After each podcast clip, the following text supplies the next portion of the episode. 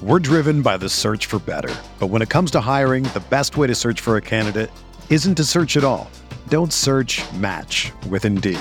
Indeed is your matching and hiring platform with over 350 million global monthly visitors, according to Indeed data, and a matching engine that helps you find quality candidates fast. Ditch the busy work. Use Indeed for scheduling, screening, and messaging so you can connect with candidates faster. Leveraging over 140 million qualifications and preferences every day, Indeed's matching engine is constantly learning from your preferences, so the more you use Indeed, the better it gets. Join more than 3.5 million businesses worldwide that use Indeed to hire great talent fast. And listeners of this show will get a $75 sponsored job credit to get your jobs more visibility at Indeed.com slash BlueWire. Just go to Indeed.com slash BlueWire right now and support our show by saying that you heard about Indeed on this podcast. That's Indeed.com slash BlueWire. Terms and conditions apply. Need to hire? You need Indeed.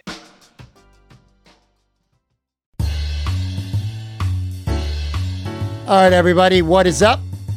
Welcome to the Future award winning Talk of Buffalo podcast, where we often highlight but are not limited to Buffalo sports, news, media, and entertainment. I am your host, Patrick Moran. You can find me on Twitter at Pat Tweets. Thank you so much for locking in. If you have not yet subscribed, please go ahead and do that right now. Subscribe, turn on those notifications on your phone. When you do that, new episodes will get sent right to your phone or device quite literally as soon as they are published. Happy Casual Friday to everybody out there. So, got a podcast change here on Fridays, sort of at least anyway. Now, if you listen to the show regularly, and hopefully, of course, you do, you know that I've had my guy Del Reid from 26 Shirts on with me uh, for a segment we call Casual Friday. And we've been doing that now for the last couple months. It's been a lot of fun. I love Del Reid. That said, Del's going to go on a little bit of a break from this podcast. And there's one reason for that, one reason only. Your boy's just got a lot going on his plate right now. Of course, I'm talking about Dell when I say your boy. Dell's got a lot of shit going on right now. Especially, Dell's a busy guy to begin with. I mean, he's he's got 26 shirts. He's always involved with a lot of other stuff. So that alone makes it busy and uh, you know, takes up a lot of his time.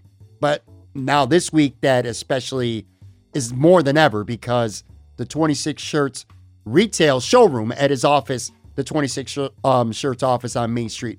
That just opened this past week to a lot of fanfare, much deserved fanfare. The local news covered it extensively. Awesome to see, man. So now he's got, on top of, like I said, everything else that's going on, people can come directly into the office. They can grab some merch. A lot of that merch is exclusive stuff that you can only buy at the showroom. Can't even get it online. And when people come in to shop there, I'm sure they're gonna want to take a few minutes and and rap with Dell. So, you know, it's just it's a lot for him right now. So I decided let's uh put this on pause, me and him every week for a couple weeks until he kind of gets used to the you know the ebbs and flows of how things are going to be at the office, and then we'll kind of make a a new recording schedule wrapped around that a little bit. But anyway, so I'm going to give him a few weeks and and see how that goes. Usually I take my shows with Dell on early Thursday afternoons right there from his office, which is a wide open space. And there's already a couple other employees there, and that wasn't a big deal. But now, like I said, with the store open, he's likely to get a lot more foot traffic and stuff in there. So I'll hold off on having him back for just a little bit till things kind of settle down and we get a little bit clearer vision of a, a taping schedule. But so it's clear to everybody, I love Dell. I couldn't be happier for him, man. That staff at 26 shirts, they're all awesome. I love everything about their brand. Obviously, I'm thrilled to see 26 shirts take like that next step in their growth by having their own physical store where people can come in and shop. It's just awesome, man. And uh, I'll continue, of course, to highlight 26 shirts to campaigns on this podcast every Friday, like Dell and I have been doing, because they really help people in need. But anyway, on that note, I just love the concept of actual casual Fridays because we do more than just talk only Bills or only Sabres and uh, some of the fun stuff that Dell and I were doing, and that's certainly going to continue. Joe Yerdon, who was actually just on this podcast Tuesday and has been on many, many times before. A very good sports writer, a hockey guy. He's covered the Sabres for quite a while now. A Buffalo resident and just one of my good buddies. He's going to take over Casual Fridays starting today and for the interim for the foreseeable future. And uh, we'll see how that goes. Joe's knowledge and his ability to chat about things goes far beyond hockey. If you didn't know that already, you're certainly going to find that out starting today. Uh, we'll talk about the Bills' schedule coming out. He's got some thoughts on that. Joe's a Detroit Lions fan. I'm going to get his thoughts on how he thought the draft went for them. Of course, when it does come to the Sabres, pretty eventful week. A few season ending press conferences. Joe and I talked about Jack Eichel and Sam Reinhart on Tuesday's show, so we won't do that again today. But since I had him on, um, Kevyn Adams, the GM, and the interim head coach, Don Granato, had season ending press conferences. I'm going to get Joe's thoughts on that. Joe also wrote a pretty significant article about the Sabres for Die by the Blade this week. I want to talk about that. And then we'll kind of jump into some regular segments. One of them is the TBP, and that's, of course, Talk Buffalo Podcast Interest Meter. That's where I run off some topics, some of them sports, some of them pop culture, and I'm just going to gauge Joe's interest on each. He rates it between a 1 and a 10, and he'll have a take on each of those. And then, last but not least, continuing in the tradition that Dell and I had created, starting five. And what that is, is each week we draft a team of five, snake draft style, of certain topics. Uh, Dell and I had a lot of fun with this over the last couple months.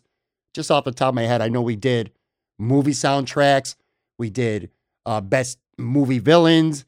Last week we just did best 90s albums. Dell kicked my ass in a poll, which was kind of bullshit to be honest with you. I, I, I don't agree with a lot of people who are doing this voting on Twitter. But anyway, what we do is we draft um, a starting five, and then I put a poll on Twitter over the weekend, and fans kind of vote for the winner. This week is going to be TV shows from the 19th century. That means any TV show, we're going to draft starting five of TV shows that debuted before the start of this century. So lots of fun stuff going on. I don't want to waste any more time here at the top.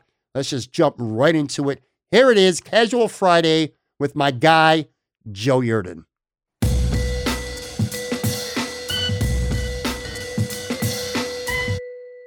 Joe Yerdon. It's been a while since we've uh, talked. Yeah, I know. It's been a whole couple of days here. At least been, things, least been things get quiet. you know, what's funny is uh so we're taping this Thursday afternoon and literally, I don't know, maybe less than an hour or so. Had a couple things that I wanted to hit on at the top. And for everyone listening, like I said, I already talked about it in the pre uh in the intro. Joe's gonna be here for a while on Fridays. We're gonna talk Bill Sabres, but we're also gonna do the fun segments that Dell and I have done as well.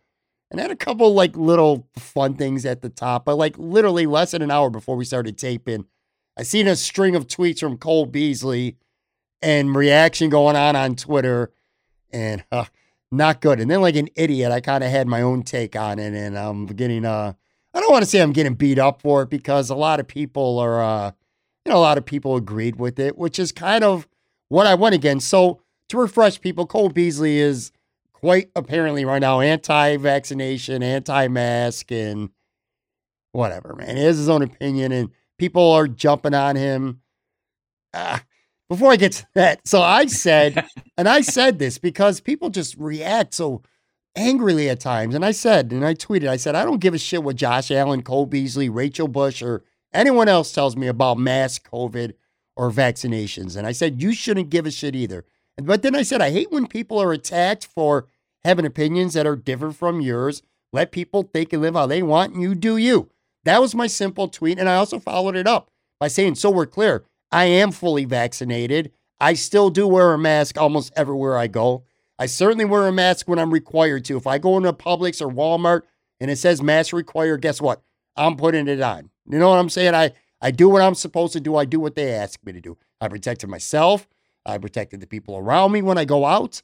So, and I don't really give a shit what anyone else thinks. It's just people go nuts over Cole Beasley's and other people's tweets. Now, that said, I think that was a very idiotic, you know, stance that he has. I'm not afraid to say I disagree with it, but why take it so personal and give a shit? Like, what are your thoughts when you see something like that? Because before I turn it over to you, there are people who will say, well, these guys are are people that a lot of people look up to, and you know, maybe their words have more pull than what Pat Moran thinks about COVID. So I don't know. What are your thoughts on that?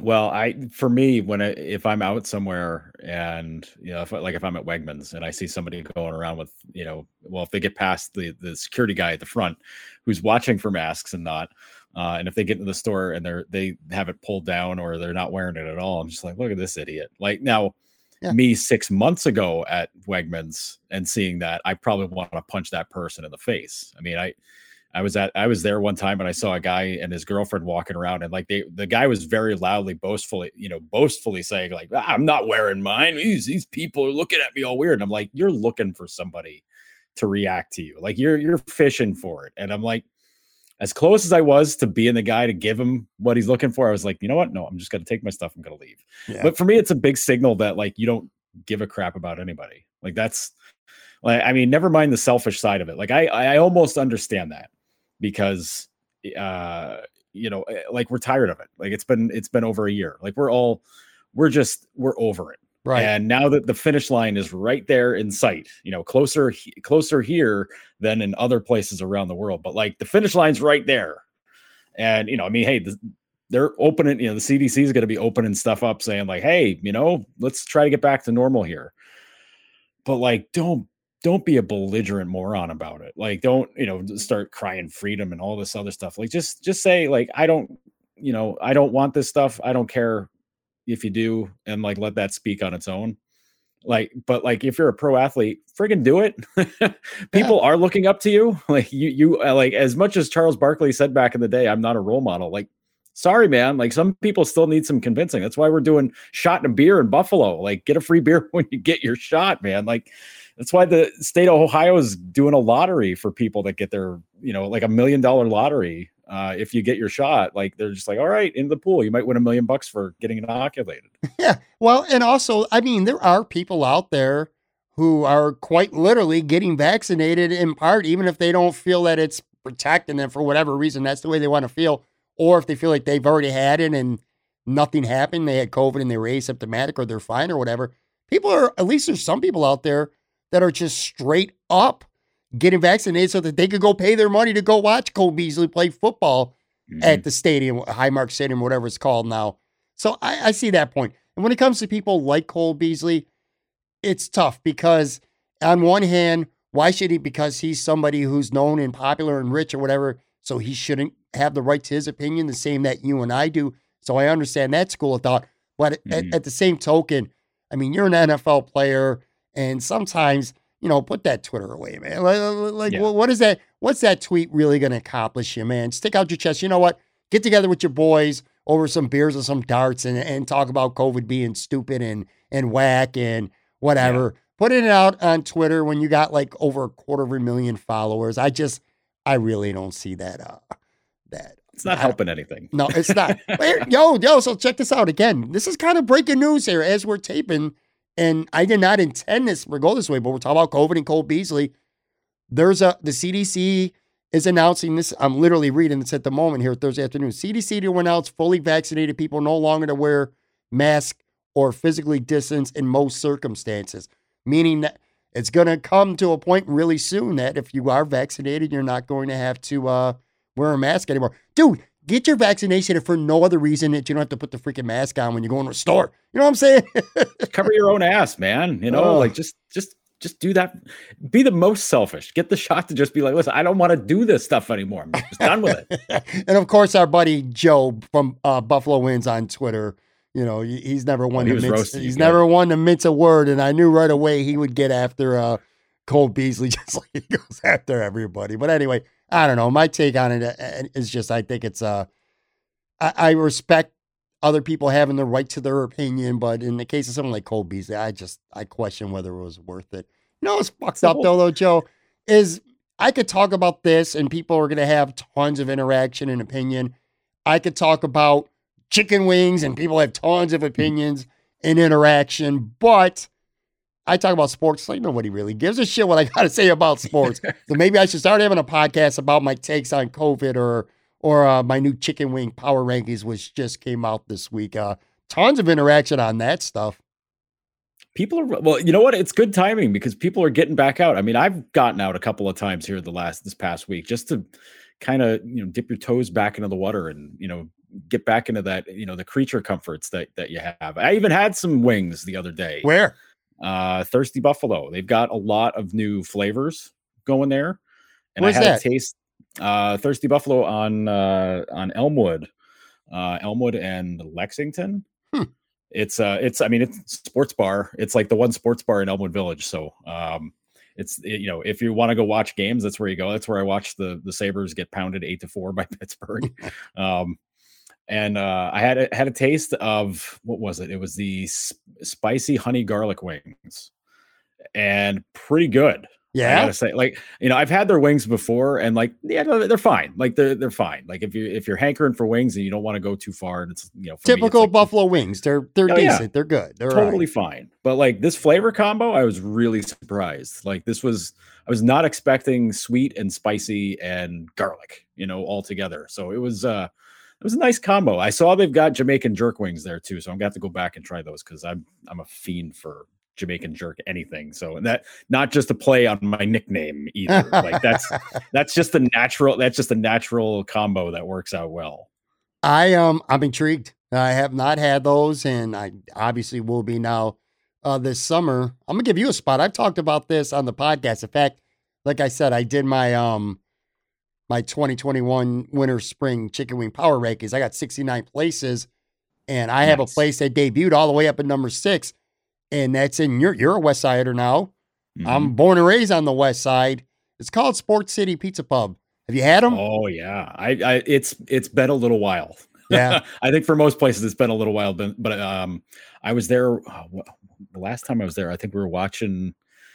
I think it was uh, think it had to be 2019. I think it was NCAA tournament, or we were watching a Bills game there or something like that. Mhm. And we made sure to get wings because that was just easier to get. Because if you know, and we didn't have a seat, like the place was packed.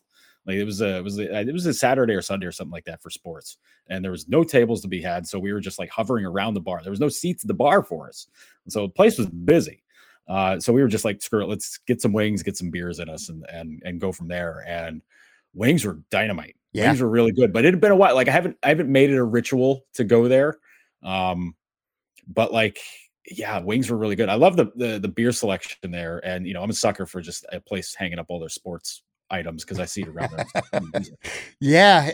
And by the way, when you say it was packed, it's just so people who haven't been there know it's not a tiny bar. It's not a small bar. It's, a, it's a relatively big size. Well, not huge, but it's it, it's decent sized place. So for it to be packed, it must mean there there are a lot of people there. Yeah, I went there and it was empty. I, I took my son there and we had wings, and I was just completely blown away. The wings were great. The pizza was really good. I debuted them. Yeah, I debuted them at number six. Uh, I really like everything about that place except the parking. You know how Niagara Yeah. Street is, especially with Well, all the yeah. construction to make it worse. So if you don't get lucky on a busy day when you go there, you're gonna have a hard time potentially at least uh finding a parking spot. Yeah, yeah. Niagara Street's got some places going on with it. Like it I, does. I've really enjoyed that people have started to to discover uh, ranchos. Uh, Mexican. I saw Marcel uh, from ESPN mention he was he had stopping by there, and I was like, "Oh, dude, that place is great." I haven't Uh, had it. You've, you've got there. You've got uh, Sports City Pizza Pub. You've got uh, Free Street Tavern, which is a small place. Uh, really nice mixed drinks, uh, and they do some food. Like they they don't have a kitchen, so they make everything like they make, but they make a mac and cheese, like a daily mac and cheese that's like some wild concoction. Uh, a guy I know is the one who's who's the brains behind it, and he makes up some wild stuff all the time, and it's really good. And they do they'll do paninis, like they got a panini press behind the bar too, so they'll do they'll do little things like that. But like, I mean, it's it's mostly like if you want to go there to chill out for like on a date or something like that, it's a really nice spot. Or if you just you're fiending for like a nice, nicely made drink, it's a really good spot. It's small, but it's a great spot. It's a really nice spot, and it's like Niagara Street, so like not a lot of people are really hitting it up, but it's it's picking up. I really like Niagara Street's starting to come around, and that's nice to see. I really, I always hope that the West Side. Obviously, like I said, I'm born and raised. I'm I'm a West Sider for life. So that's awesome to hear. One last thing too, right up the street from there. I don't know if you've ever been there. Santasiero's. That's where Oh yeah, roast their roast beef, whether you get beef on weck or their pasta. Some of the best. Like they have very good roast beef. They have very good pasta. You combine the two of them together. Like if you like both those things, like say you go with somebody to share a plate and then you share a sandwich. So that's that's as good as it gets, man. That place has been around for a long. Like a lot of these places are new. Like Sports City Pizza Pub's only been on Niagara for a handful of years now. Santasiero's has been there since I was a little kid, growing up decades ago. I love that place went there to eat once and was taken aback that it was a cash only place. I, yeah. was, I, was, like, wait, what? And uh, they're like, don't worry, ATM's right there. And I was like, okay, thank you. But like, yeah, pasta was dynamite. I was that was that's such an old school type of joint that like I, for an Italian restaurant, if you got like an old school type of place, I'm a sucker for that every time. Like if you tell me that it's like, oh, there's this joint that's been here since the 50s. Cool. I'm in. Let's go. I don't care. I don't care how good the food is. I mean, I care how good the food is, but like if there's a place that's like that, that's like people are, you know, like the old gener older generations are just like, yeah, we used to go there. Yep, sign me up. Let's go. so before we get into uh little Bills and Sabres stuff, and then we'll do weekly segments. I got the TBP interest meter and then the starting five draft. Uh, what about the schedule? So the uh, the Bills schedule, anyway, the old uh, NFL schedule came out, but in terms of the Bills itself, four primetime games, three of them on the road. Um, another thing that sticks out on the schedule: three of the first four at home three the last four at home.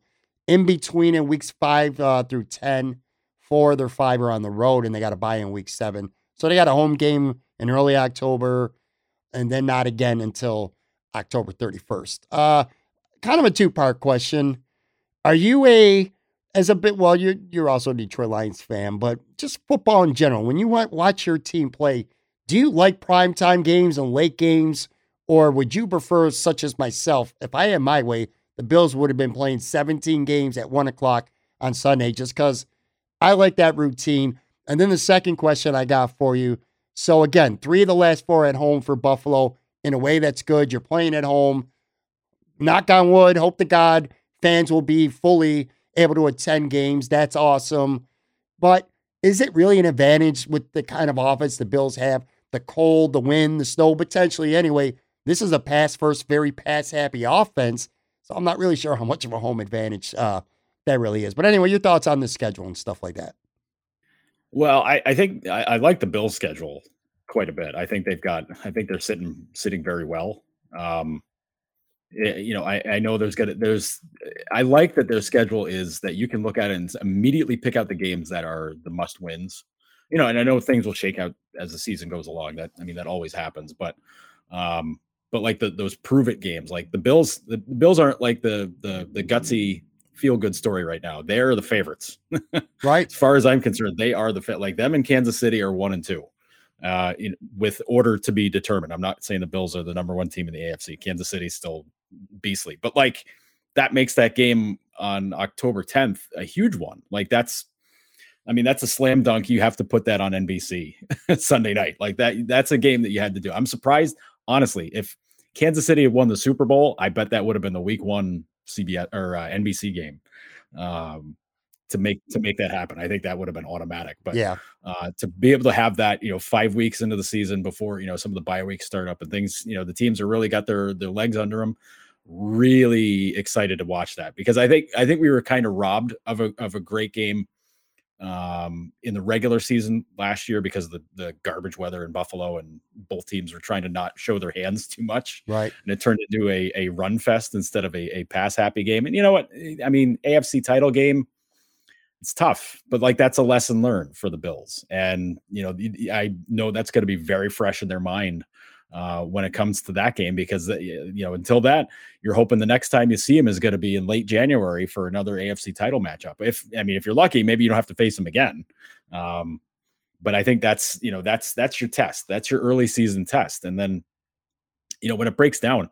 I mean, the rest of their division's bad. You know, I, I, I mean, it, it's amazing how it's flipped from the Patriots to the Bills to being, you know, the the the top team there. Uh, and I know people still fear the Patriots. They're they're not good. no. I know they're gonna have a bunch of guys back from you know from taking the year off from COVID. So I mean their defense should be better. Um, but I mean, you know, if they can't keep Cam upright and they can't keep Cam's head steady there, I don't know what they're I don't know what you're gonna do there because the rest of what they got is just not exciting. Like the the Pats just don't have it. The only team to me that seems even remotely threatening is Miami and a lot of that depends on what happens with Tua. Right. You know, I, I, people were jumping all over Tua, saying like, "Oh, he's not good. He's not good." Like, you know, oh, he's so inconsistent. I'm like, sounds like a guy Buffalo had playing quarterback for him a couple years ago in his first year. What would you? Who is that? All right, Josh Allen. Um, if Tua can fix can fix up everything he was doing. Why can't they? Why can't he be the exact same as Allen? That's that's the way I look at it. And Miami's really done a nice job kind of filling things out around on that team. And we saw it last year. I mean, they were a much better team last year. And I think if Tua is a lot more consistent and can really can show why he was he was destined to be that that top quarterback guy coming out of Alabama, why not, man? I mean, Bill Bill's Dolphins like going going neck and neck with each other, trying to you know kick each other's teeth in uh, for the division. Boy, that's a great '90s throwback, if you ask me. I think that makes the division way more fun. And you know, the Jets. I mean, whatever. The Jets think. Like, that's that's a team that'll shoot its own foot off constantly. I mean, they, you know, new quarterback. Like they're going to throw him to the wolves right away. Good luck. Yeah, Good luck they're they're going to like they're going to struggle for a while. But I mean, you know, Bills should uh, like Bills Dolphins games and the Bills Chiefs games and the Titans game. I think those are the those are the big ones. You know, last year though the the tiny little stretch where things semi fell apart for the Bills was back to back weeks last year where they stunk at Tennessee and then they lost at home to Kansas City and they're playing those two teams back to back both on the road in prime time. That's probably the the two game biggest stretch. What about the Saints game Thanksgiving night? All right, so I'm going to amend what I said earlier. I said if I had my way, the Bills would play 17 games at Sunday, 1 o'clock. If I had my way, the Bills would play 16 games Sunday at 1 o'clock and then Thanksgiving night against the Saints because actually that it, that does personally, uh, I'm kind of pumped up. That'll make I'll have a little more pep in my step on Thanksgiving and I'll be looking forward to getting through that day and eating and uh, being able to stay up and watch the Bills play on on Thursday night football. Are you excited about that or you're like, eh? it's it's a okay. So that's that's that's a tough one for me because my team plays Thanksgiving every year uh, at twelve, you know, at twelve thirty every year, and playing Chicago like, oh, this year, right? Yeah, they're playing the Bears this year, which I mean, hey, at least at least that guarantees we're going to see the uh, the highlights of Barry Sanders running all over the Bears in in Thanksgiving games past. Yeah, so like yeah. that's wonderful to watch, but like that's the only highlight for me. Like apart from that, it's just like thank God their game is over with early in the er, you know early in the week. I don't have to like I don't have to have my Sunday ruined by the stupid Lions. Uh, you know, instead they just you know they get you know their game's over with and it's dinner time. That's usually how it goes. So like that's that's fine. They can't ruin my dinner they can't, you know, like they can ruin my afternoon, but they can't ruin my dinner, and that's fine. And they can't ruin my weekend. Like I, after that, it's just like, all right, you know, countdown to Christmas, and there's the the Lions season's already been over for like three weeks at that point. So, uh, but in the Bills' case, this is a thing to look forward to. Like you know, they you know they they beat what Dallas last year on Thanksgiving was it? Uh, two. Yeah, I think it was yeah, two years ago. Was it two years? ago? Yeah, it was two years ago. It was the year the Bills went to the playoffs, lost to Houston. So yeah, two years ago. Yeah, okay. they, they won in, in Dallas. Yeah. So like that's a different that's a whole different thing for for Bills fans. Like that's a whole different sort of thing. Like they're playing the prime time game. You know, everybody's already eaten and they're settled in and they're just like, all right, let's go football. Let's let's do this. Like that that Cowboys game that happens at four o'clock on Thanksgiving, you know. I think the last time the, the last couple of times I remember that being memorable was like that ice bowl game with the Dolphins in Dallas, where they had like an ice storm in Dallas, and the Dolphins showed up, and somehow I think the Dolphins beat them. But that's like yeah ages ago. That's like Aikman was still the quarterback for Dallas. I think that I think Marino was playing for Miami for crying out loud. So you know, like that game is never memorable for me because I'm sitting down eating. Like I don't, you know, my dad was a Giants fan, so like we didn't give a crap about the Cowboys, and like Cow- Cowboys Giants was never the Thanksgiving game. So we were just like, yeah, whatever. It's this is fine. Um, but yeah, I mean, it's way different for the Bills. And like going to New Orleans for it, how many? I, I want to know how many Bills fans are already like, you know what? We don't need a family Thanksgiving this year. We can just go to New Orleans. You know, the the busiest bar night of the year is Thanksgiving Eve. Imagine being at Bourbon Street at Thanksgiving Eve. Good God, with Bills fans. Good Lord. Yeah, there's a lot of cousins and stuff like that that ain't going to be around for your Thanksgiving dinner this year because they're going to be in New Orleans on on, Bur- on Bourbon Street for sure. I'll tell you, man, the two games that I look well, usually it's one game. I look forward to finding out every year because I'm down here in Florida when Miami, when the Bills play in Miami, and that's generally because well, obviously not your not last year, notwithstanding because of COVID. Um, a group of friends will come down usually. I know people that are coming down for the game every year. So I kind of got the the shitty end of that stick this year because they're in Miami early in the year. Um, this year, I think it's like week two. They're in Miami. Yeah, yeah, September nineteenth. that's early. That's still very hot. Um, but this year they're playing Tampa Bay, and that worked out perfect. So I'm like 40, 45 minutes away at most from Raymond James Stadium in Tampa. I'm about three and a half hours from Miami, and we've went to Miami twice now. Um, so yeah, Miami kind of got the short end, but I was looking forward to the Tampa game, and I heard a lot of, you know, was potentially talked about as the opening kicking off the season, which would have been nice in a way. But again, selfishly, I know I'm going to get a big group to come down here, and I, I would rather have it where, where the weather's better. Well, actually, I don't know why I feel like that because screw the people in, in Buffalo. I don't give a shit if it's going to be too hot. I'm used to it. I got to be hot all summer long, so you should too. No, but that's December 12th. So, I, I mean, a little too close to Christmas for comfort there, too. I mean, that's a pretty pricey trip just a couple weeks before Christmas. But I suppose if you start saving and paying for it now. But anyway, the weather will be great. So that kind of worked out for me. Uh, at the end of the day, though, Joe, we knew what they were. We knew all the teams. We knew where they were playing, yeah. and we knew how many games it was going to be. They kind of overdo. Then everything's leaking thing. through the afternoon, like oh yeah, that it, it, finally gets released. Everybody's like, "Oh, it's here!" It's like, well, we've known for hours. I had the schedule on my Facebook by two p- by two p.m. on Wednesday. I had the build schedule pieced together.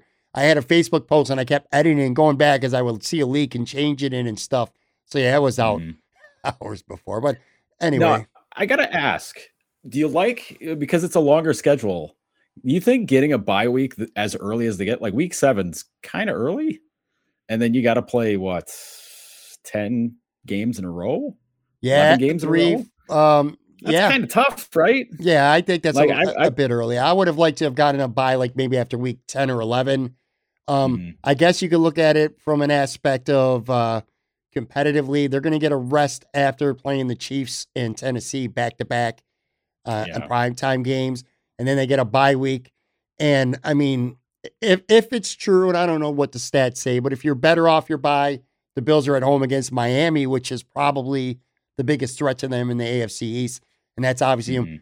You can argue very easily that the Miami game is far more important to the Bills' season than the, the Kansas City or Tennessee game, at least in terms of you know the standings in the division. So mm-hmm. I guess from that aspect, maybe it's a good time to have a bye. But yeah, I agree. Personally, for me, I would have rather had it like three or four weeks later. Give the guy because yeah, you're going on a, a, a, good long stretch. I think it's a yeah, eleven games after that, so it's a lot. Mm-hmm. But yeah, but you know what? They get a couple of cookies after that Dolphins game. I mean, they're on the road. Like they got to go to Jacksonville. They got to go play the Jets. But like that's yeah.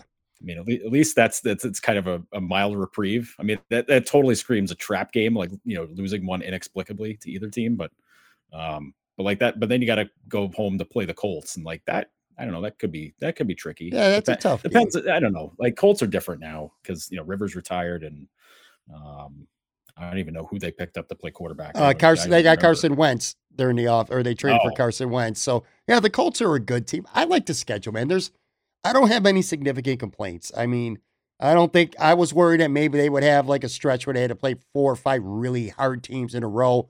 You know, with the mm-hmm. the tougher road games. But I think it's spread out pretty well. And I like the fact that, again, they get an opportunity to have three of their first four at home and three of their last four at home. So, uh, all in all, I like it. But like I said, we already knew that was coming. Good fun. It's always that time of year. Now, Sabres. No, I was gonna. I was uh, just one more quick thing of the Bills. Imagine being the Atlanta Falcons and seeing you got to go to Buffalo for January. yeah, yeah. Now, see, that's that's where I do feel. You know, I was telling you a handful of minutes ago. I said I don't know that because of the way the Bills play offense that maybe a brisk um, December or, or Jan- early January, because that game's on January 2nd. Maybe it's not mm such an advantage to the Bills because of the way they play offense. But you know what? Screw that, man. You're down here in Atlanta playing football, and you got to come up to Buffalo on January 2nd. You play in a, you live in the South, and you play in a dome, and now you got to go up and play in Orchard Park. So that actually is a, a straight up uh, home field advantage for the Bills, big time. Sabres, Got to turn the channel here. Uh, yeah. Dude. All right. So we're having good fun laughing, talking about the Bills and the schedule. this shit ain't funny, man. Now, no. I will put a link in the show notes. Go back if you didn't catch Tuesday's episode. I had Joe on, and we spent a lot of time discussing the press conferences of a handful of players who very clearly don't want to be here anymore. And we're talking, of course, about Jack Eichel and Rasmus Ristolainen and Sam Reinhart. Not going to rehash that so much. So go back and listen to that on Tuesday. But since we did talk on Wednesday, Don Granato spoke to the media and Kevin Adams spoke to the media, and they were asked. I thought they were asked fair but very tough questions. And what were your thoughts on Kevin Adams? Now, I, I do want to use a, a quote or two that he said directly when asked about Eichel, and he always say him by name, but he was saying, uh, "We're going to get this right with the people who want to be here."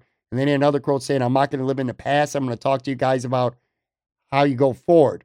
How we go forward is people who want to be here and be part of the solution." He did say that Jack Eichel has not asked for a trade since they had talked last. Uh, like what are you, what are your did anything you hear from Kevin Adams on Wednesday change anything that you heard previously uh, from the players? And like, what are your thoughts with this franchise right now after hearing from him? Well, I, I think everything was very kind of coded from what Adams was saying. I think anything that he was saying about Jack was coded to the point of saying, you know, hey, Jack, quit being an idiot. Um, your doctors and our doctors agreed on this thing. You know where did this you know where did this idea to you know get this experimental surgery coming from? Like you know whoever told you that don't listen to them you know your guys and my guys agree so why are you being so stupid?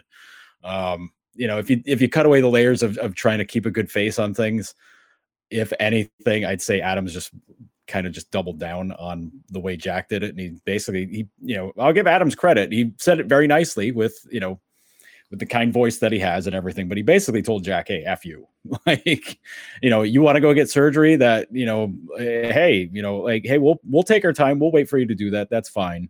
But you know, if we we get through this, you know, the the conservative treatment uh, time frame that they set, um, if you still want to get your surgery, okay, man, good luck with that. Like, but uh, you know, we don't want you to do that. We want you to do what we said. And your doctors even told you to do this this way. So we don't know where you're getting this crap from, but we don't we don't like it very much. Um, and if trading you somewhere else gets you that surgery, mm, cool. Uh, congrats. Or if this is or if this is your way of like strong arming your way to get out of Buffalo, all right, I guess. Like have fun with that. But I mean, does that mean I'm like, you know, on Team Adams about this? No. No, right? Not at all. Like, it, there's no reason to trust anybody from the team right now about trying to get things, these things squared away and trying to get things done. Like there's just no reason at all. Um, because why would you? yeah. You know, at this point with the Sabres, why do you trust anything that anybody's going to do? There's no track record. You know, the and the track track record that does exist for what's been happening in the past is terrible. And you know, it's it's kind of like what I wrote for for Die by the Blade this week. This is, I mean, if you didn't see something like this coming down the road at some point, you're fooling yourself. Like this, you know, all the mistakes of the past just came came home to roost this time. And like, of course, this played out this way. Of course, all these guys want out. It's been nothing but losing. Like, who wouldn't want to get out of that by that point? You know, Jack's, you know, the only reason why Jack's, you know, in a better spot is because his contract is squared away. You know, Sam, Sam's contract, you know, if, you know, if he doesn't get a long term deal done here, like he's one and done if he stays in Buffalo. And if you're Buffalo, why would you do that? You know, the they, they they've painted themselves into this corner. So you know, I, I, mean, good for Adams for for sticking up for himself and and kind of sticking to his guns. You know, I didn't really like him, you know, going out of his way to, to throw a cookie to the Pegulas, but I mean, hey, whatever. Like you, gotta you gotta say nice things about the boss. So that did it, that did not play well on social media, by the way. No, As he said no, that, I looked at, at a lot of comments and um, you could tell it was a lot of a lot of ad, well perceived ass kissing anyway going on. Fans were not happy about yeah. that. By the no, way, I'm, I'm gonna put a like, I'm gonna put a link to that article that you wrote for Die by the Blade as well in uh in the show notes. I enjoyed it a lot. It was uh yeah, it was one of the I was I was trying to get the right tone for it. I was trying to not come over the top too hard. So yeah. I hope I hope I did that. You did. the response was mostly good, apart yeah. from you know a couple of trolls. But you know, of course, the trolls. You're not on the internet without trolls. Of course not. Now, here's the thing. Well, there's two things that bother me. One about the organization, and one about Eichel specifically what bothers me about this organization, it's like this is the kind of feeling where I start to feel like nothing is ever going to be good again. Because if you take the positives from the last 28 games or so with Granato taking over and the improved play of guys like Tage Thompson, and you talked about all these guys on Tuesday, Tage Thompson and and Dahlin and, and Haru and especially mm-hmm. Casey Mittelstadt, Dylan Cozens looked very promising this year, the entire year, not just the last 28 games. They got some. Anders Bjork looked are okay. You know, he looked decent at least. There's some pieces there that you say, okay, Sam Reinhart showed that he could play center. He, in fact, he excelled playing there over the last stretch of games. So you take all that and then you say, okay, well, if we can get Jake McCabe back, and we talked about him on Tuesday's show, he's mm-hmm. a pretty good defenseman. And of course, obviously, if they can get Ullmark back and maybe add another goaltending piece, a, a better number two, or maybe a 1B, whatever have you. So you take all that stuff, man, and then you bring back a healthy and motivated Jack Eichel who wants to be here. And I'm thinking in my mind, mm-hmm. this team is pretty good. I mean, they were competitive. We talked about this on Tuesday. Their record with Ullmark when he started and finished the game was right around 500, and that's with all the bullshit that's been going on all year. So you mm-hmm. you say you get these guys back there, the younger guys take that next step. You get Eichel, you got Reinhart, he's, he's your number two center. Things are looking good, but nope. This week that all went to shit, man. Sam mm-hmm. Reinhart clearly does not want to be here. I don't give a shit about Rasmus Ristolainen. I'm not even really talk about him. He could go. Bye. But Sam Reinhart and Jack Eichel, it's like, well, what the hell, man? It's like now you you know, you're starting all over. So that drives me nuts. And then what scares me most is Eichel sounds like he wants out and he's hurt. And what bothers me yeah. the most is I, I get a sense that ultimately the Sabres are going to have to trade him. But are, did they get enough for him? You know, are they going to mm-hmm. take, I don't want to say pennies on the dollar, but they're not going to get a dollar back. That's yeah. the way I feel. Like, what are your thoughts with that? Yeah, they're in a weird spot. Like it's just such an awkward. It's not weird. It's just awkward um, because this whole thing with Jack has just completely clouded things up, and you can't help but feel that. Um, like from the get go, I mean, it was just strange. Where you know when when they told us that Jack was going to get a second opinion, it was like, well, I kind of understand why he's getting a second opinion. I mean, you look at you know how some of the things have happened to some of these guys in the past with the team, and you're just kind of like, yeah, I, I can get why he wouldn't want to trust the doctors and you know, Adams, you know, to his credit, he doubled down and he said, listen, our doctors are great. Like, you know, pointing out that some of them are nationally recognized. So, like, okay, I mean, I get it, but like, the same point, you know, if you're Jack, how do you have faith in that when you watch when he's watched some of his buddies have to deal with injuries in the past and that you know things that have gotten screwed up and and you know delayed their careers and and and basically hurt them. You know, that's that's not fun to watch on his part. So I, I get it. And you know, in Sam's case, you know, eh, I don't know. It's it's it for me. It's tougher to read that because of how Granato spoke about him, and you know the growth that Sam had. You know, playing center and looking, you know, looking as good as he did playing center, and that makes me that makes me wonder. You know, where like the, I, I guess the the theory is like if you trade Jack, can you can you can you settle things down with Sam enough to say you're a guy now. You're to be the number one center. We're to, you know, we're putting we're putting it on you. We're to sign you into a long term deal, which I'm sure he would ask for Jack money because why why wouldn't you at that point? Um, but you know, maybe in the Sabres thinking they're like, well, if we can trade Jack and lose that ten million dollars, maybe we can sign Sam for nine million a year and you know, kind of save a little bit of money and and go from there. And which I mean, I know that probably wouldn't sit well with anybody because Jack's the guy. And, you know, Sam's turn at center, while it looked great, is still only, you know, a handful of game, you know, 25 games or so. So I mean, I can I can get how there would be a lot of reticence there, but you know, if you're Sam, after all this and his very clear and justified disdain for some of the guys in the media here, do you want to deal with that for long term? like, you know, do you do you put your faith in the team to say like, yeah, I, I think you guys are going to get it turned around. I mean, he's got no reason to think that.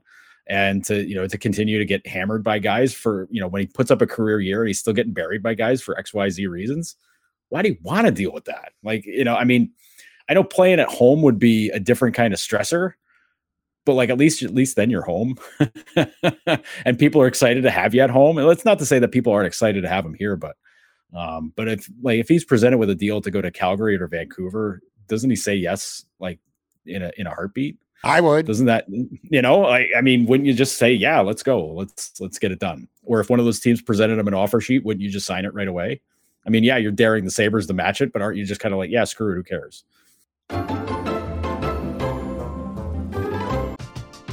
We're driven by the search for better. But when it comes to hiring, the best way to search for a candidate isn't to search at all. Don't search match with Indeed. Indeed is your matching and hiring platform with over 350 million global monthly visitors, according to Indeed data, and a matching engine that helps you find quality candidates fast. Ditch the busy work. Use Indeed for scheduling, screening, and messaging so you can connect with candidates faster. Leveraging over 140 million qualifications and preferences every day, Indeed's matching engine is constantly learning from your preferences, so the more you use Indeed, the better it gets. Join more than 3.5 million businesses worldwide that use Indeed to hire great talent fast. And listeners of this show will get a $75 sponsored job credit to get your jobs more visibility at Indeed.com slash BlueWire. Just go to Indeed.com slash BlueWire right now and support our show by saying that you heard about Indeed on this podcast. That's Indeed.com slash BlueWire. Terms and conditions apply. Need to hire? You need Indeed.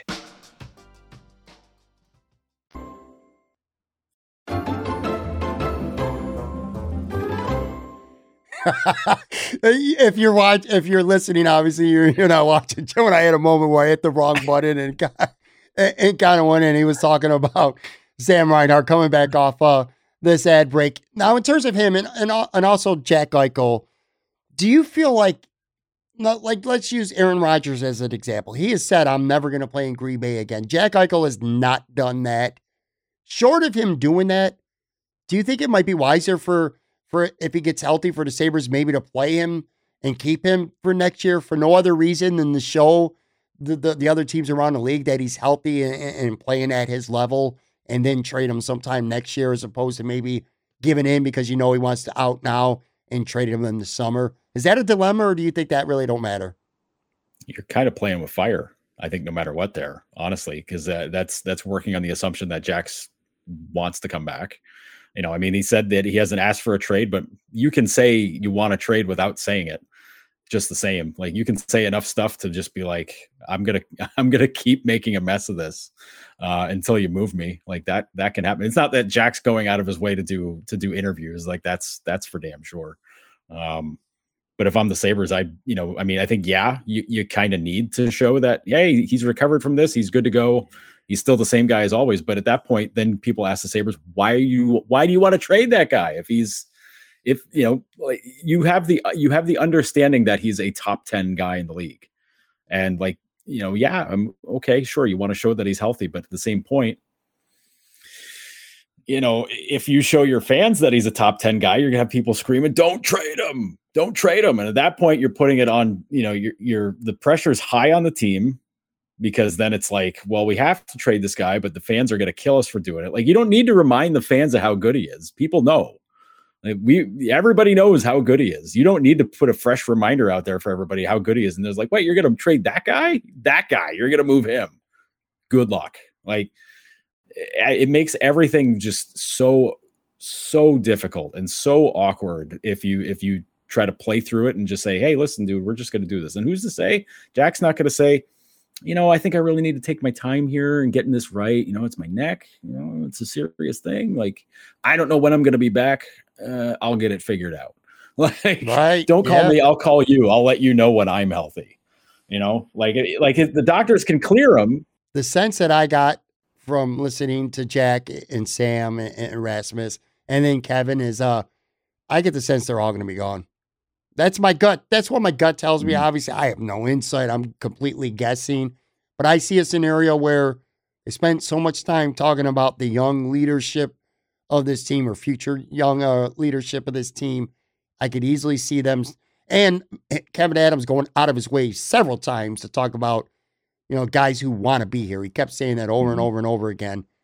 I totally see a scenario where all three of those guys – now, the I really again going back to Rasmus and given what his contract is, I would literally take almost anything just to get rid of that for a year. Uh, that's just me personally. Obviously, Sam is a lot trickier. One year left, uh, or a restricted free agent for one more year, and then he could do whatever the hell he wants. Whereas Eichel's under a team control wherever he gets traded for for a number of years, so that makes it trickier. But I could totally see them trying to pick up some pieces, get another high draft pick here, and build use a couple of the, the guys that they're building on right now, you know, to continue. I, they don't want to say the word rebuild, but clearly, obviously, they're trading Jack and mm-hmm. We're headed towards yet another uh, rebuild. Do you get a sense that one or all these guys are gone? And also, going back to Don Granato, whether those guys are here or not, are you convinced that he's the right guy for the job after listening to him? Or do you think that uh, ultimately they're going to go somewhere else?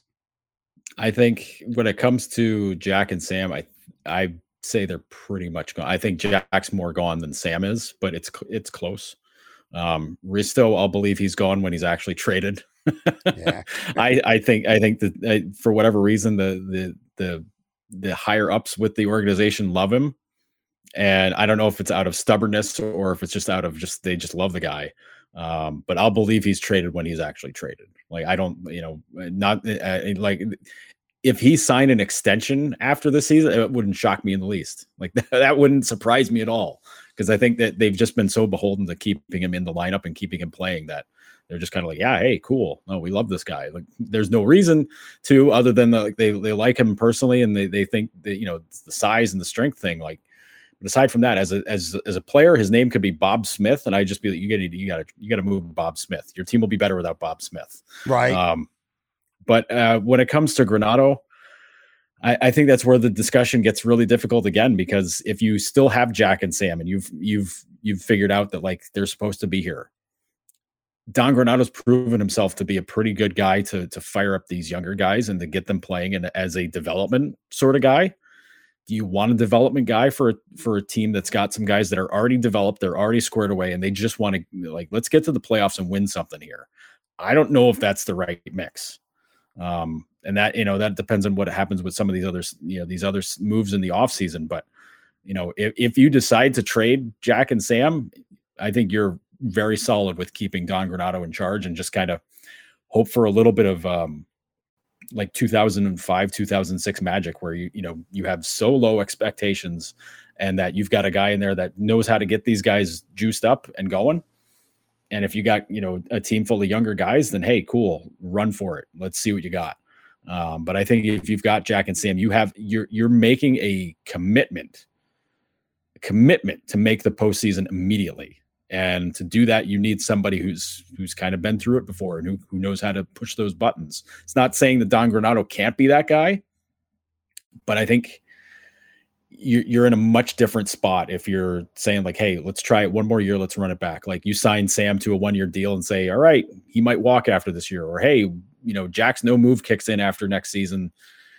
Then he controls where he wants to go, and then we're screwed. You know, you know, it's it's one of those things where like you're really torn. So that's why I think it's up to Adams now. He's got to make a decision now to figure out how they're going to go about this. That's why it seems obvious to me they're going to move on from Jack and they're going to move on from Sam because yeah, I, I, think they're hesitant to make those kinds of commitments to them when they don't know for sure those guys even want to stick around you got to be all in one way or the other. You can't do it halfway. You can't have a half of a rebuild, yeah. basically, is what you're saying. Either get rid mm-hmm. of Jack, get rid of Sam, potentially Rasmus. Let's go with our younger guys, get more young guys, kind of blow it up a little bit. Because if you trade Jack, you're probably going to get a young player and maybe a prospect or, or some draft picks and stuff like that, mm-hmm. which is mm-hmm. going to make your team even younger.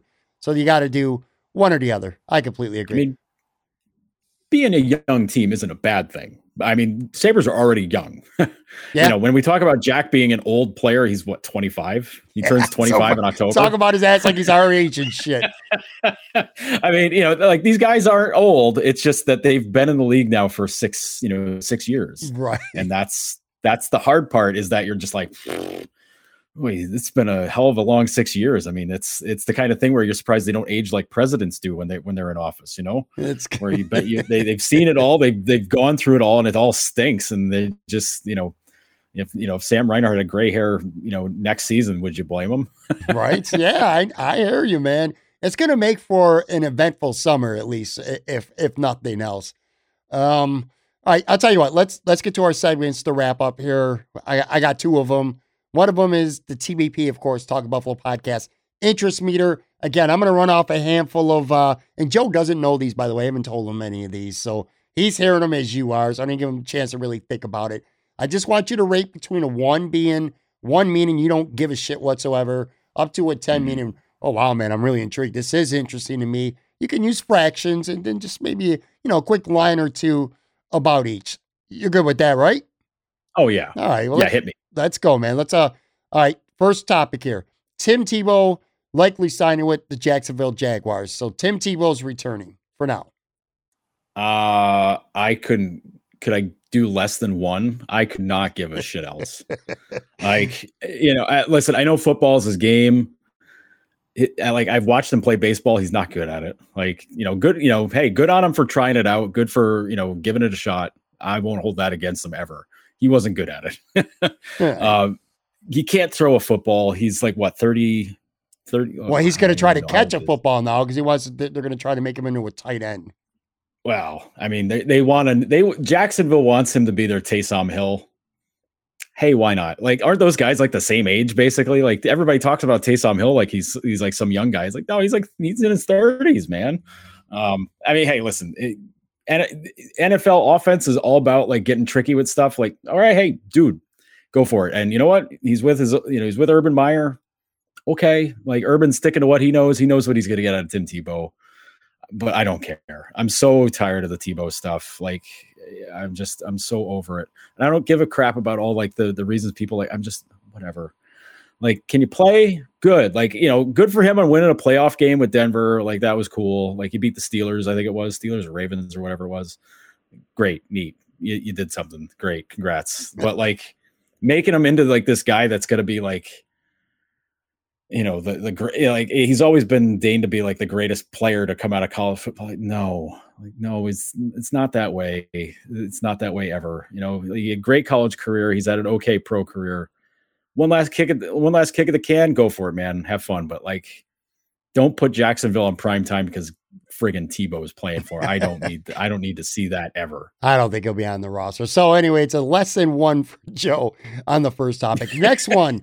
Oakland A's may end up relocating. They may have to move because they can't get a, a new stadium deal. For me, I had like an 8.7 to begin with, only if it would be the, the Buffalo A's. But if it's not going to be the Buffalo A's, then it's to use your term that you've already coined a, a less than one. What's yours?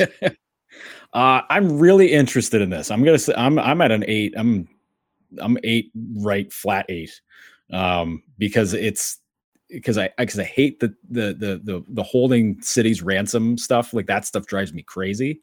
Um, to do it to Oakland is just it's so petty. Like the Raiders tried it, and now MLB and the A's are like, hey, that that worked out really great. They got him to Vegas, which is probably where the A's would wind up going, which cool. Let's play baseball in Vegas in the dead of August. Sounds great. Like I get like it they like they'd have to build a dome stadium for him and all that, but like no, man, like get out of here with that stuff. Like I I, I don't want to see that team moved. I want to, I would love to see a new stadium built there. I've seen some like plans for stuff in the past for for trying to build something new in Oakland. But if, you know, as far as I'm concerned, knocked out all the stuff Al Davis put in the Coliseum and fix up like just all the stuff inside the Coliseum and make it a nicer place. Like, I, it'll cost you as much as a, as a new stadium probably, but like you don't have to. You know, like you already got the thing there. Like it's crazy. It's crazy to think that it's going to be like that. But like, man, the fact that you're going to relocate, you want to relocate the A's, or they're making the A's look at other cities. Like, what else is la- like? There's what Vegas, uh, Portland, maybe, Nash, um, maybe Nashville. Nashville, Montreal, like Montreal, like Montreal is where the Rays are going to end up going. I think so at too. some point, probably. Yeah. So, uh, unless you know they can blackmail Tampa into building a new stadium down there, which it doesn't sound like they're very eager to do that at all. Um, because I mean the, the dome stinks. the dome's might be the worst stadium in the league. That that or Sky Dome. Like I like going to Sky Dome, but like that's a bad ballpark. It's that stinks up there. But um, but yeah, like, uh, but I'm fascinated by it because I I love the whole history of the Oakland A's.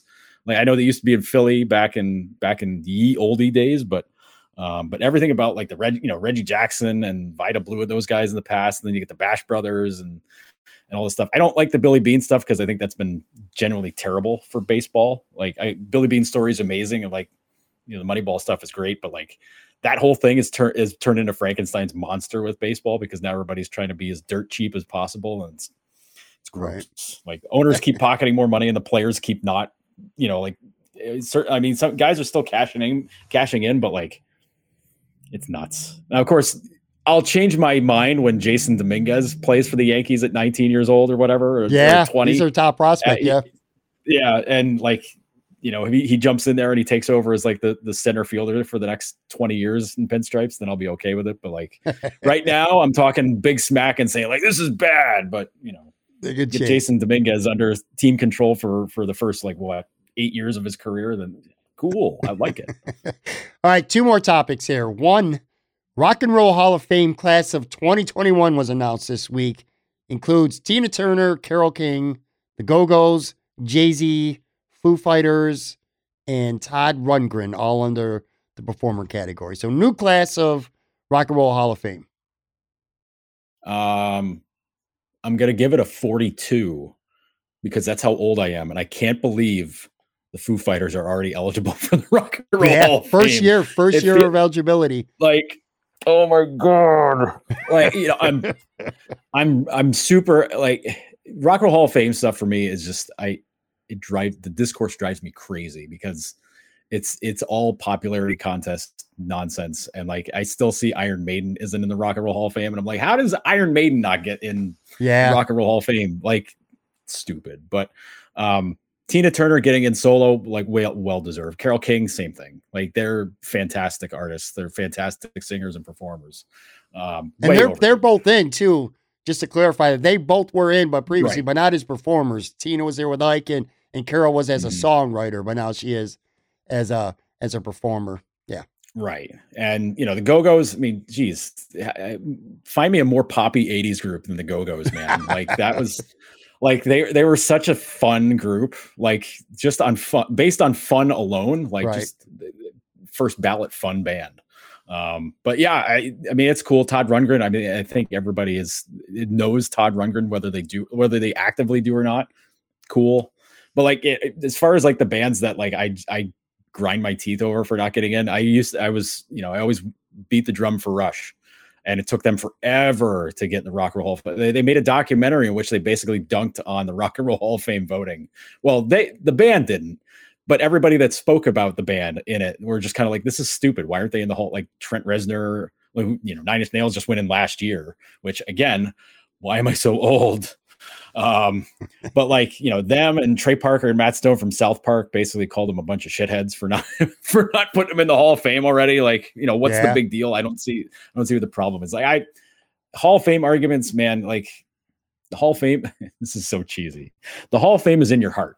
And like whatever you like, and music is so subjective. Like sure. whoever you like is who you like. You yeah, you want to see him get like the national recognition and to be appreciated by everybody, but when it comes down to it, like when our favorite bands get so big that other people jump on, don't we all get sort of provincial and, and just like, hey, they're my band. I like them more than you. You, you know, everybody gets gatekeepery about their band and I don't know, whatever. It's it's fine. I'm happy for the artist. I'm happy they got in, but man, let's I'm so I'm I'm over the discourse. People are just like you get mad about Jay-Z. It's like, dude, Jay-Z is like the biggest rap artist of of like the, the, the 2000s, 90s and 2000s. Like, well, it's not rock and roll what did he sample all the time? Like right. rock, like rock and roll's instrumental to rap, whether you want to believe that or not. Like, yeah, it's all kinds of music now. I read this morning. I was reading some of the bigger snubs, and you mentioned Iron Maiden. That was one for sure. And the other one, uh, Mary J. Blige, Chaka Khan yeah. was around for a long time. Dionne Warwick, uh, Rage Against the Machine. Those are the the bigger snubs. Rage will get in. Yeah, they'll eventually. eventually. They'll, they'll get in some. I think I think of a band like King Crimson, like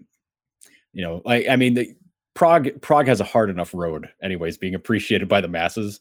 But like King Crimson was a pretty huge band, and they're they're like when you talk about influential groups, they're hugely influential on like hard rock groups and prog groups and things like that. But like I get if people are just like, who the hell's King Crimson? I don't know what they're about. You just show them that one album cover with the screaming face. You're like, oh, that's them. Okay. but like that that's a band I would love to see, but I don't see it ever happening. Right.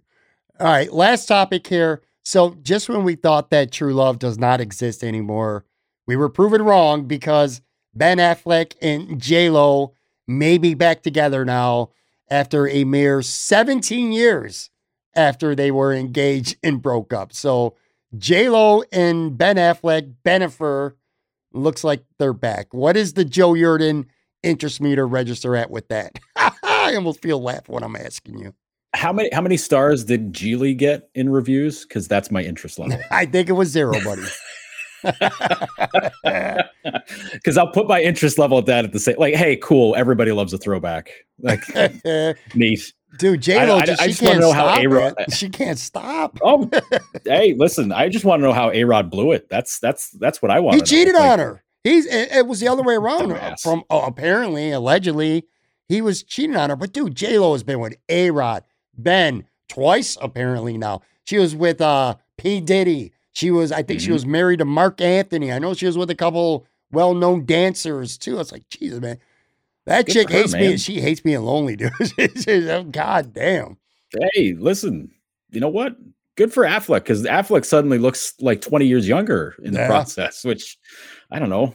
You know, hey, listen, if if, if may, hey, maybe she digs the uh, the Batman outfit. I don't know. Let me let she me shows up shows up at Ben's house and just like, hey, throw throw this on. I, I kind of want to check it out. Let me make a future prediction here. So we're doing this right now. What, what where are we at? May. I'm gonna have in a future. Let's say to be safe. Let's be safe and conservative here. In October, when we do the interest meter, it's gonna be Bennifer is no more. They break up again, and then I'll get your interest. Well, so but we'll have to wait for October for that. Hmm, All right. Yeah. Last one Plus here. or minus October. Yeah, I like that. I like that. Last one here. We do our weekly starting five. We're going to do a snake draft. We draft five each. Uh, last week when I had Del on, we did best 90s albums and he whooped my ass. It was like 71 to 29, which by the way, Del jokingly told me this week I talked to him.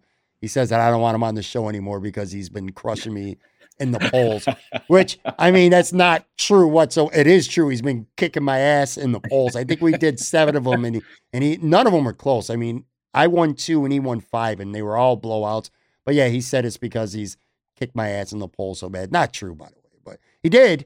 Um, so this week, this is what Joe and I are going to do. We're going to do TV shows from the 19th century. That means any TV show that primarily is from before the start of this century. And just for clarification, because if people want to be technical, The Sopranos, West Wing, Family Guy, and Law and Order, those are four shows that were very, very popular that could be on a list, but and they debuted in 1999. So technically, they're shows that debuted in the 19th century. But that's why am I saying 19th? Shouldn't I be saying 20th century? 20th century. Yeah, Jesus Christ, man. I don't think I'm- there's any TV shows yeah, in the 18th literally, century, the 1800s. I'm literally up. I'm looking at this. I'm like, what the hell am I talking about? Of course, it's the twenty. Of course, it's the twentieth century. So technically, yeah, sure, those shows debuted before the start of uh this century, but those are ineligible. And this is Joe's first time doing this, so I gotta kind of talk him through it a little bit. I'm gonna give you your choice because we're gonna be doing these every week, and whichever way you go this week, it'll be the opposite next week. So you're gonna pick five, and uh, you can either have your first pick or you could have your next two. And again, whatever you pick this week, it'll be switched for next week. So Okay. I'll give you the I'll give you the option here. Oh, you know what? I feel confident in my draft list to let you go first this Oh. time. Okay. I feel Um, I feel that good about what I've scouted out here that I'll take I'll take two in a row, thinking that I I'm gonna steal I'm gonna steal two I'm gonna steal the next two on your list. I'm After- I'm after warning you. you now. I've learned this the hard way. Staying true to yourself is it works and it makes you feel good, but I think it leads to getting your ass kicked in the polls. Which of course, look at the course at the end of the day, it don't mean nothing. Um, I've had some um, some categories that I thought were really critical choices that I really loved, and then they Mhm. didn't play well. But just so you know this, I would prefer that we stay true to ourselves. I want to pick shows like, for an example, the five shows I'm going to pick are the five shows that I like the most. I'm not picking the 5 Mhm. shows that I think have the best chance of polling well. And I think my Okay. man Del Reid was guilty of that, by the way, a little bit. I'm just going to throw that shit out there right now. But that's kind of the, the spirit, the method of, of how I want to do this. So just so you know. All right. So anyway, I just said all that. I got the first pick, and I'm probably going with the most popular TV show, one of the most popular TV shows ever, certainly from the 20th century, and that's Seinfeld. That's going to be my first pick. I, I just, I just, you know, I didn't even love Seinfeld that much when it came out. It was later on when I went back and, and watched it in, in syndication and ultimately completely binged the whole thing that I fell in love with the show. And I could talk about this show because it's not from uh, the 20th century, but Curb Your Enthusiasm would be very high. And in, in a Mhm. way, it's fun, even funnier in a way because it's dirtier and it's on HBO and stuff. But obviously, that stemmed from Seinfeld. It's just a show about nothing. And Jerry Yeah. Seinfeld was actually the least favorite of like the main characters, he was actually my least favorite. I love George Costanza Mhm. and Elaine the most. But yeah, man, that's just a show about nothing. Didn't have any real storyteller, no story arcs. I just absolutely loved it. So for me, it's a relatively easy one, and I'm, I'm go. I'm going to go with Seinfeld. So that'll put you on the clock, and you're going to have the next two.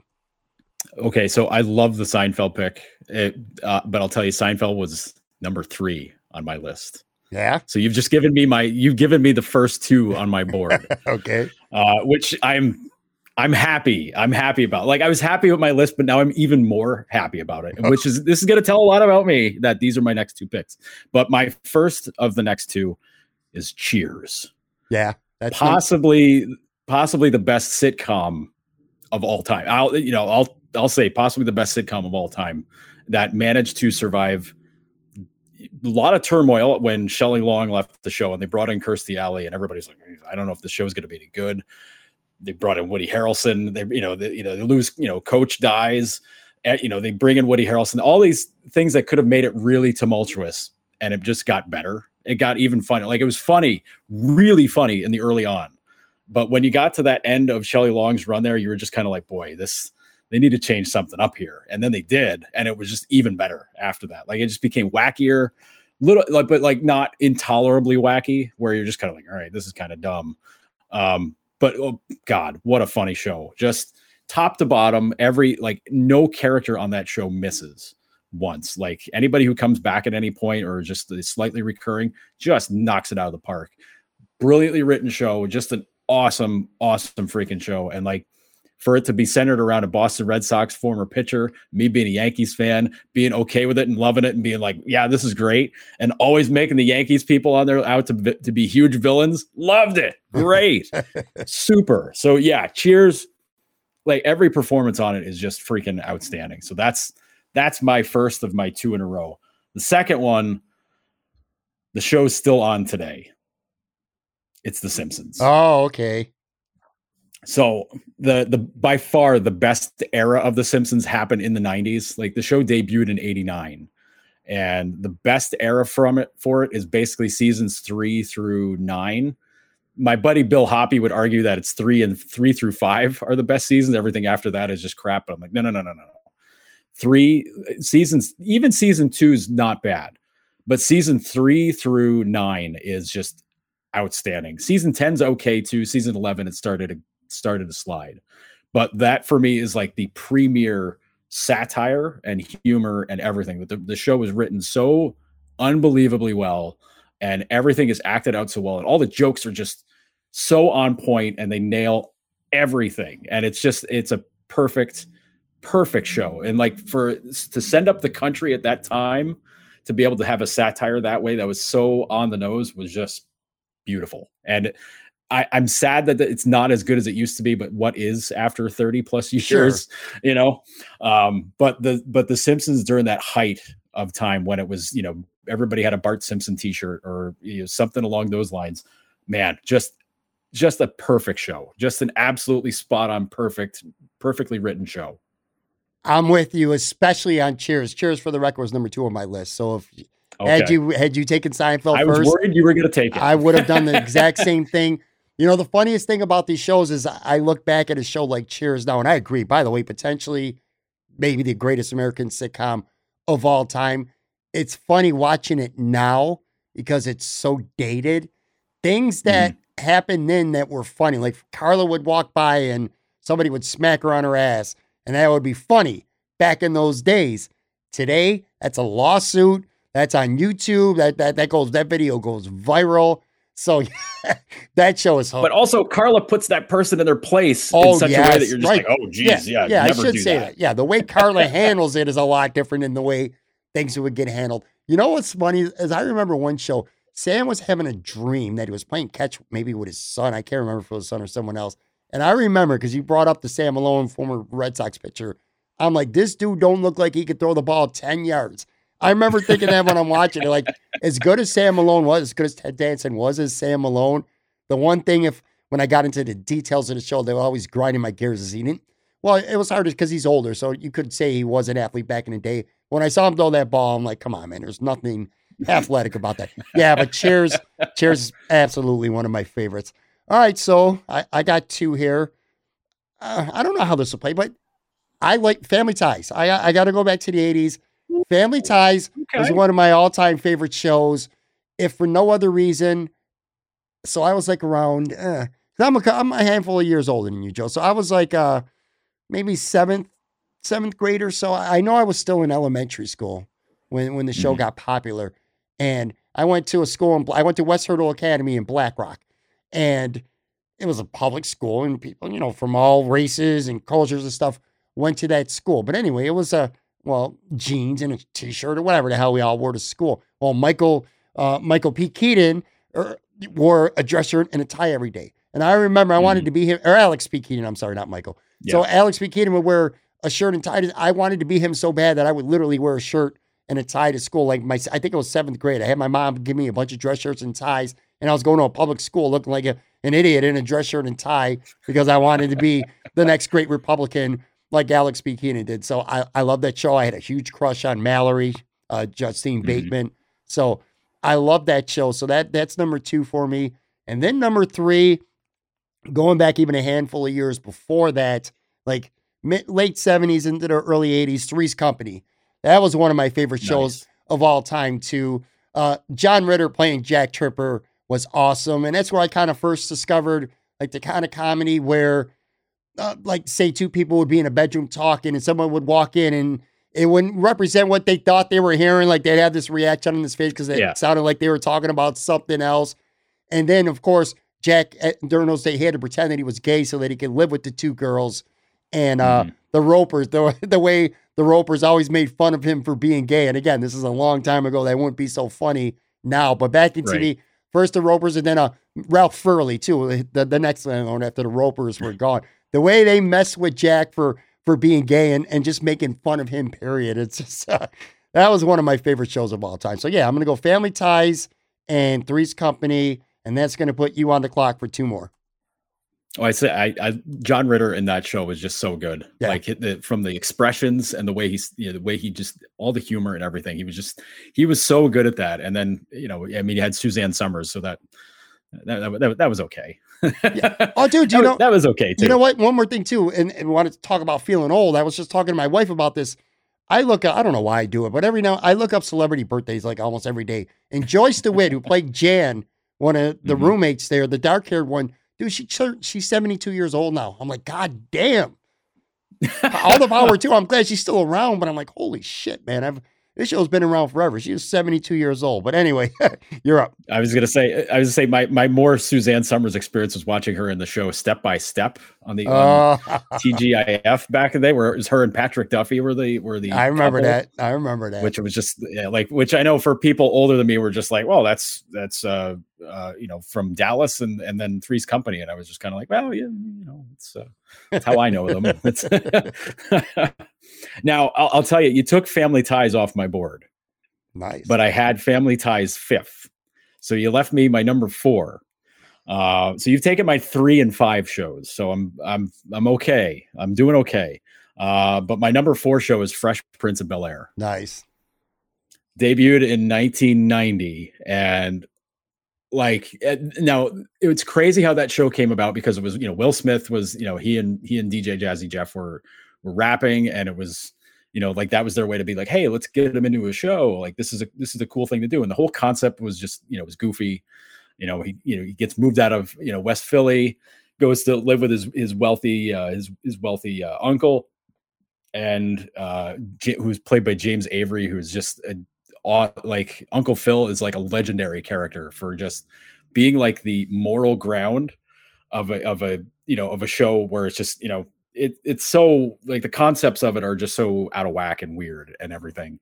Um, but like Will was so great, the humor was was so so fun, and it was still a show that delivered lessons too. Yeah, which I mean, you know, so, you know, a lot of sitcoms, you know, they they will do that on occasion, but that was a show that really was able to to hone in on that and really do well in in making it so. Like that to me was was was really cool and and the tender um, moments as well Joe. Like when there yeah. were tender moments, which weren't always, but they meant more. Mm-hmm. When, like when Will's father, when he couldn't understand why he didn't want to be in his life. When moments like that came up, so I'm glad you said that because as funny as it was, it wasn't just a comedy. There were a lot of stories and a lot of lessons to be learned from it. So good Mhm. point. Yeah, and you know, and the thing that will always make me laugh is Uncle Phil throwing jazz out of the house every every single time. Like I could wa- I could watch that. I could sit down and watch that now and like know it's coming, and I will start laughing right away because it was just it was just the perfect like continual gag, like just too funny, way too funny. So like that that for me was an easy pick. Like that Fresh Prince was just oh man, I that like that's TBS used to show it in the afternoons on reruns, and I would just be like, okay, I'm I'm here now. I will watch this until you decide to put a different show Yeah. on. Like that's I'm good. Uh, my next pick is a lot tougher because we're I, I'm in my list. It's it's a it's a bigger conglomeration of of of shows that I liked that may not necessarily fit with what's going on, and I'm kind of torn because there's a show I'm looking at right now that should be my next pick, and it automatically should, but it's it's tainted. It's tainted now because because the the namesake of the show is currently sitting in prison. It's the Cosby Show. oh, okay. The Cosby Show was such a brilliant, brilliant show, and it was for a lot of the same reasons that that um, Fresh Prince was so good for, you know, for having you know having that heart to it, having that great humor, and having just like a dynamic cast. I mean, Phylicia Rashad was unbelievable as as as uh, as the wife, and you know she's you know the whole thing, like the whole crew and everybody everybody around that. And like there are certain episodes of that that still stick out in my mind. I I think of the one where um I think he was taking Rudy to the dentist, and Danny Kaye played the dentist. And you know, I mean, this is I mean, these are like old ancient Hollywood people where it's just like, how does he get Danny? You know, like how does Danny Kaye end up on there? And Danny Kaye was so funny in playing this role. It's a one-off episode where it's just great, cool, like amazing. But like that whole show was just so well done and it was so good. And it was a thing that I watched constantly all the time when it went into syndication and everything. Just so fun. But like now you can't think about it without thinking like, oh, Bill Cosby was a total creep, like his whole life. And like even like the like the kids are growing up from the show now, they're just kind of like, "Mm, yeah, well, you know, it's Right. part of our you know it's part of our history and that's kind of weird now so yeah i guess.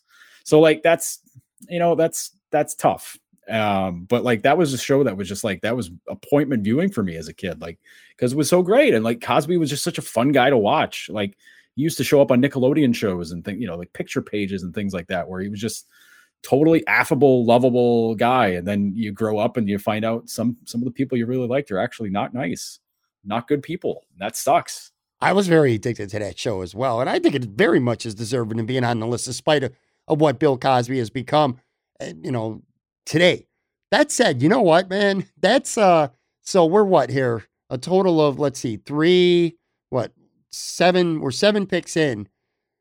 It's safe to say for both of us, I think, that that Thursday night NBC you know, mid to late 80s block of Yeah. must see TV is as good as anything that's ever been on TV, at least as far as I'm concerned, because you had the Cosby Show, which you have.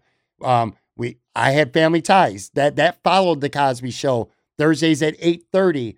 Uh, then Cheers, Cheers yeah. was on at nine, and the nine, yeah. I, I don't uh, if I, if I'm stepping on your toes by taking this last one because I'm not taking it, but I'm just saying Night Court was on. That was a very good show. Oh, I thought Night that was pretty funny.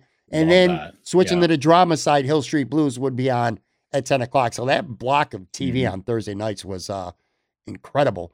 All right, so you got four down and you got one more to go. And now I got two more, and these are going to be my last two. And I got three in mine here, and I'm really kind of going here on the fly, trying to pick between uh trying to pick between the two. You know, I, I gotta stay true to it because man, I, I loved it when I was a kid. It was pretty much uh yeah, you know, happy days. I, I'm just gonna say it. I loved Happy Days, man. The Fonz, the Fonz was cool as hell. Uh, Richie Cunningham, I don't really care for Richie, but I always thought Ralph Malph was hilarious as hell. Potsie, of course, Chachi was the good-looking young kid that I, I think I wanted to be like him when I when I was a kid. Um, loved the Cunninghams, Marion and Richie. Mhm. The show ran forever. The, the the downside of Happy Days, which is why I think I had to struggle to put it on here, is because that's where the term "jump the shark" came from. When Fonzie like Yeah. jumped the shark, and that show went mm-hmm. to shit near the end. It, it got bad. but those first, I don't know, seven seasons or whatever were amazing. I loved Happy Days as a kid. So again, I, I got to stay true to what I believe here. Last one. This was borderline before my time. Like I enjoyed this more, I think, later on in, in syndication when I was a teenager as opposed to when it first aired. Because it was like I think I think like the mid to late 70s, which is again, I was kind of too young to really know what was going on. Welcome back, Kotter, man. I loved Welcome Back, okay. Kotter. Um, mm-hmm. John Travolta's Vinnie Barbarino, and you had Horshack, and then you had Epstein, the Puerto Rican Jew, which I thought was hilarious. Yeah. uh, and then and then, and then uh, Mr. Cotillard, or, or and Freddie Boom Boom Washington, of course, too. You know, mm-hmm. just the one line jokes; those were okay. But I love Vin- Vinnie Barbarino was one of the first TV characters that I thought was awesome, man. He was an Italian dude, just mm-hmm. danced and was dumb as a box of rocks, and just uh, it was a funny show. Now I think it only aired for four or five seasons. So again, I don't know how well that'll play with people, but frankly, I really don't care. Uh, I, I, do want to after you have your last. Uh, so you got one more too, because I don't know who you have. There is one that I really struggle with not putting on. I'll I'll say afterwards, but yeah. So I'm gonna go Happy mm-hmm. Days and and Welcome Back Kotter is my last uh, two. You got one more here.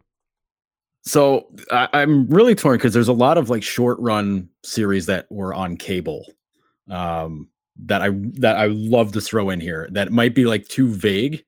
That like I'd be going, you know, I'm aiming for like a certain niche of audience where it's just like if you if you knew this show, you liked it, then you're I you got me. Like cool.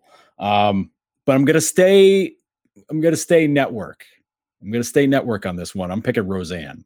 Hmm and that the initial run of Roseanne, not the not the the second run that's that's come up in the last right. couple years, but like that first run of that show, holy god, what a show!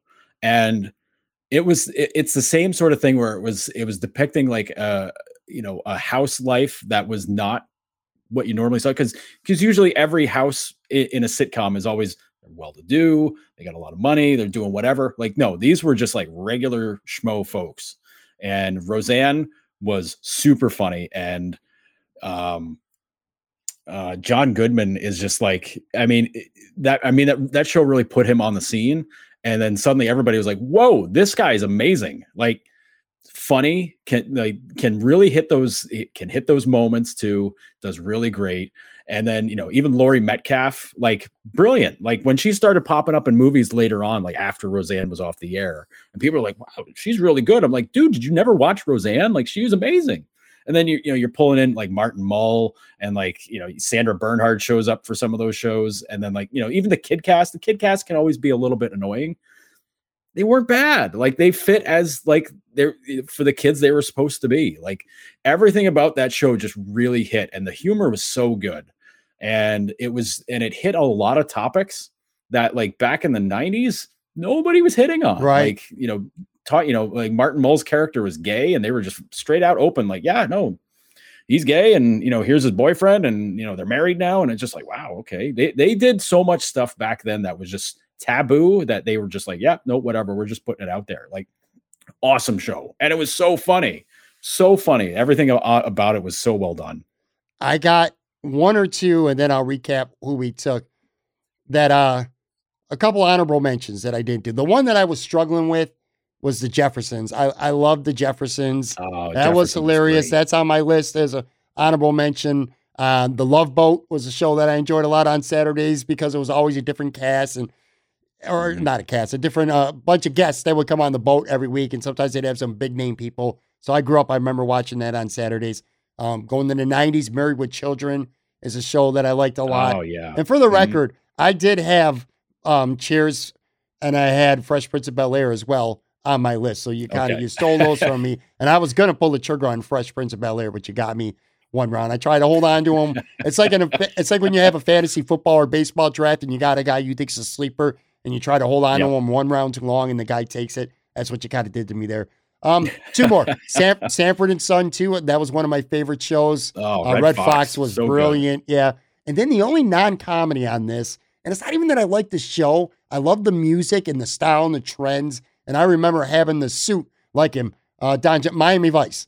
the the white suit Oh, with, the, with the blue T-shirt. I Mhm. kind of like that style at that time, which is looking back now The so great cheesy. theme. Yeah. great music, man. They have really good music. Uh, so yeah, those those were ones that made like honorable mention for me. Do you got one or two?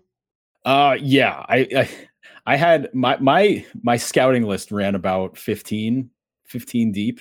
Um and this was without even really thinking of dramas. I we were very we were very hard on the the comedy tilt. If I was going to pick a drama, I would have picked ER Mhm. uh cuz that was one that started like th- another one that ran forever and you know by the end it was just kind of done. But like that was the show that jumped off George Clooney's really jumped like made George Clooney like superstar. Like he was in other stuff before, but like that really threw him onto the scene. Like, and that was that was an awesome show. And it also brought Eric LaSalle back into the scene after being the Soul Glo guy from Coming to America. yeah. So like that was cool to see people like that where you're just kind of like you've seen him in in other stuff and you're just like, all right, yeah, okay, whatever. But What about ER that, was- Joe? What about that run? I don't want to cut you off here, but because you said ER, it got me thinking. That run we talked about the Thursday block, and I had said um it's another one, it? right? Hill Street Blues was the ten o'clock show, and then after that it was Law L.A. Law, and, and then Mhm. ER after that. I mean, that came on after L.A. Law. What a run ER had too. I didn't mean Yeah. to cut you off, but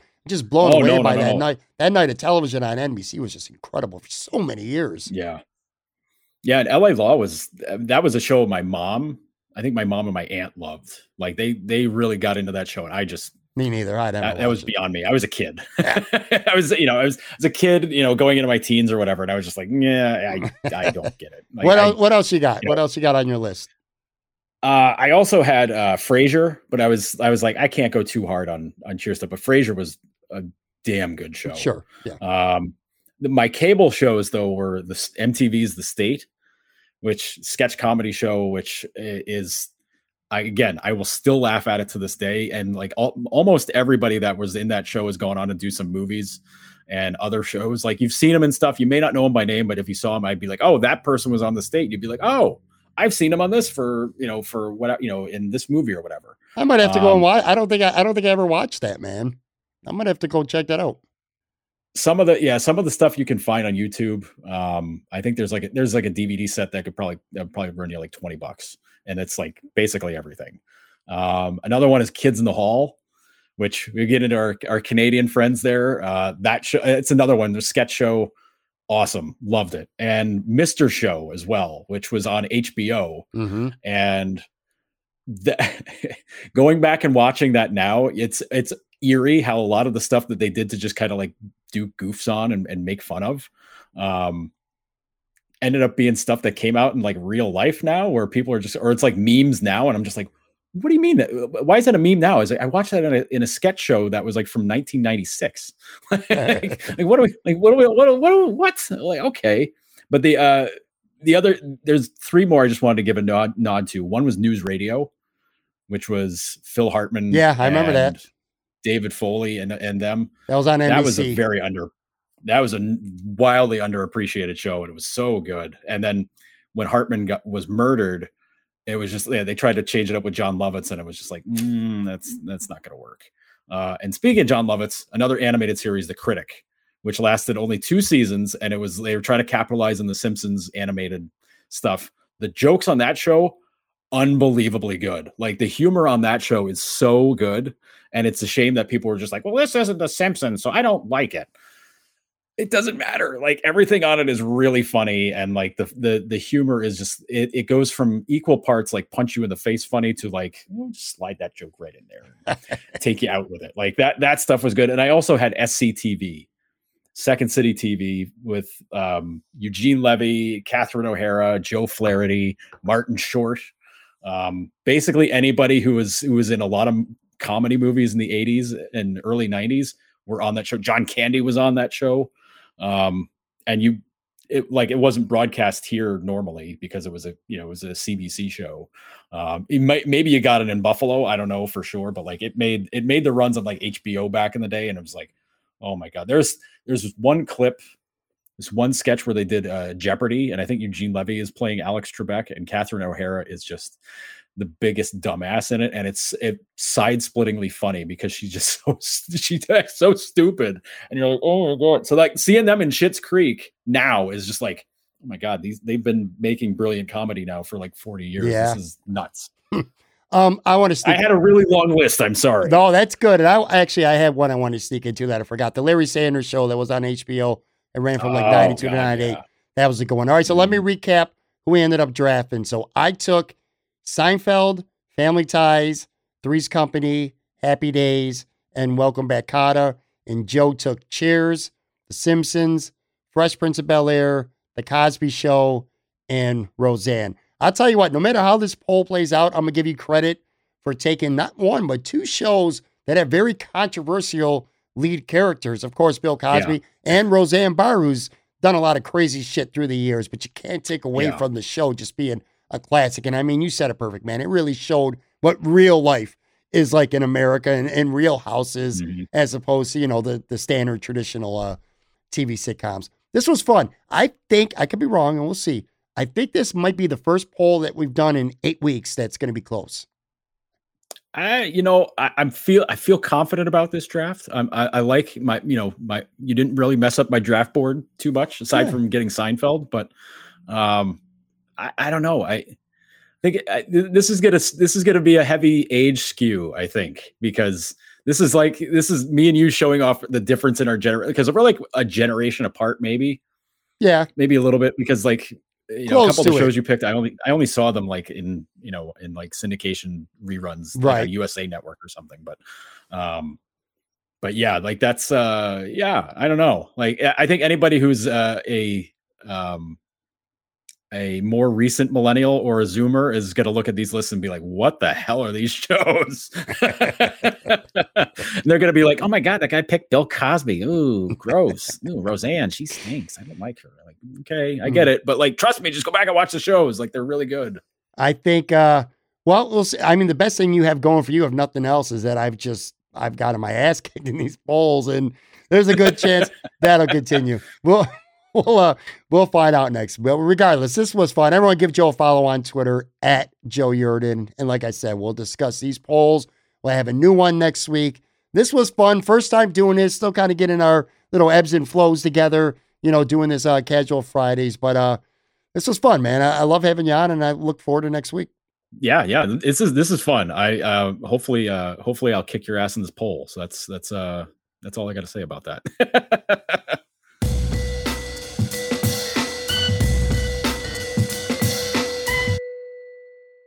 All right, boys and girls, that is going to do it for another episode. One more time, very big thank you, Joe Yurden. Make sure you follow Joe on Twitter at Joe Yurden. One of my favorite guests of all time on this podcast, one of my good buddies, and I'm so happy that he's going to be doing Casual Fridays with me further, like I said, not permanently, but for the foreseeable future, at least until I kind of get things back on a normal schedule with Del, and then we'll go from there. But anyway, thank you so much, Joe. Um, guys, look, if you have not yet subscribed to this podcast, please go ahead and do that right now. I beg you every single episode at the end, right here at the end, to subscribe. And if you haven't done it yet, come on, man. Apple, Spotify, Stitcher, whatever it may be, hit subscribe or follow, whatever it tells you to do. Hit that notification button. They give you a, prompt if you want notifications. Hit yes. Because guess what? When you do that, you don't have to get up and go looking around to see if a, a podcast came out today. It'll get sent to you automatically. It'll notify you automatically. We have a show every Tuesday and every Friday, but we also do bonus episodes, and those are random. So, like I said, the best way to know is just to subscribe and turn your notifications on. Uh, follow me on Twitter as well at Pemaran Tweets. I'm constantly on Twitter.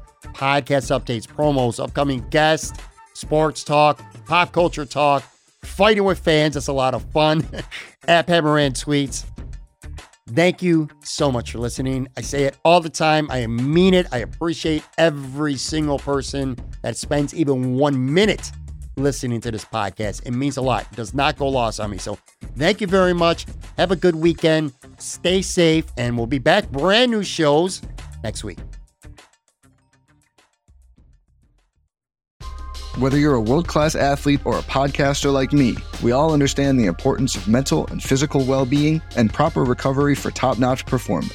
That's why I'm excited that Unifyd Healing is sponsoring this podcast. Unifyd Healing is a new and super innovative global network of wellness centers powered by Energy Enhancement System, or EE System. If you haven't heard of the EE System, you'll want to listen up. This technology promotes wellness, deep relaxation, purification, and rejuvenation.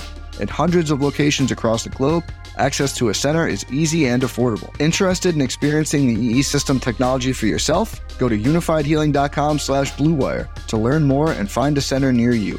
That's U-N-I-F-Y-D healing.com slash bluewire. No material or testimonials on the Unifyd Healing website are intended to be viewed as medical advice or a substitute for professional medical advice, diagnosis, or treatment. Always seek the advice of your physician or other qualified healthcare provider with any questions you may have regarding a medical condition or treatment and before undertaking a new healthcare regimen, including EE system.